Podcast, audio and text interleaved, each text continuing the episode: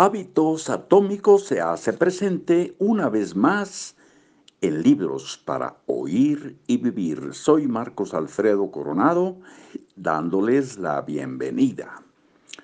Finalmente llegamos al tercer grupo.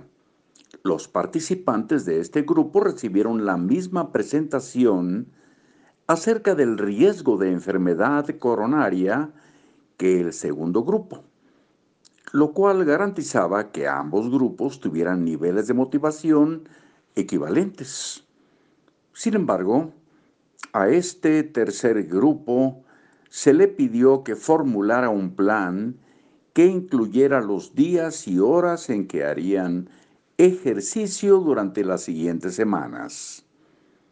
Para ser más específicos, todos los miembros del tercer grupo tenían que completar una oración como la siguiente. Durante la siguiente semana voy a realizar al menos 20 minutos de ejercicio vigoroso el día y la hora y el lugar había que ponerlos. En los dos primeros grupos, un promedio de 35% a 38% de las personas hicieron ejercicio al menos durante la primera semana. Es interesante notar que la presentación motivacional que se impartió al segundo grupo no pareció tener un impacto significativo en su conducta. El 91% de las personas del tercer grupo hicieron ejercicio por lo menos una vez por semana. Esto equivale a más del doble del índice normal.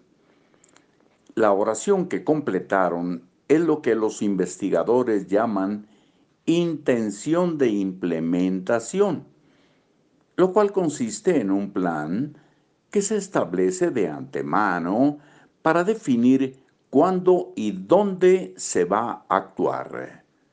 Es decir, cómo intentas implementar un hábito en particular. Las señales que pueden desencadenar un hábito se presentan de diversas maneras.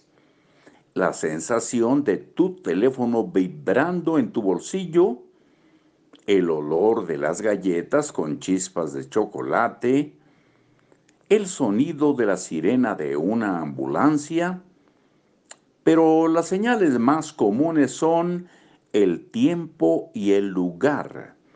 Las intenciones de implementación apalancan estas dos señales.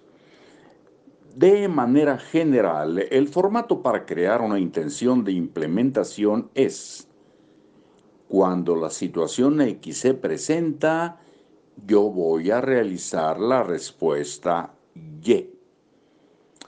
Cientos de estudios han demostrado que las intenciones de implementación son efectivas para pegarnos a nuestras metas.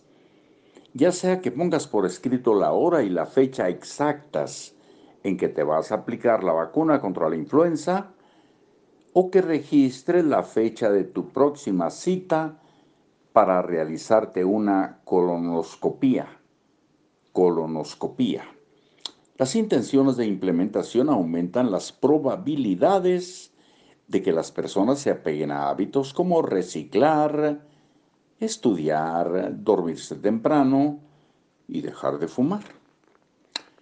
Los investigadores han descubierto que incluso la asistencia a las urnas se incrementa cuando la gente es forzada a crear intenciones de implementación, contestando preguntas como ¿qué ruta planea usar para acudir a la casilla de votación?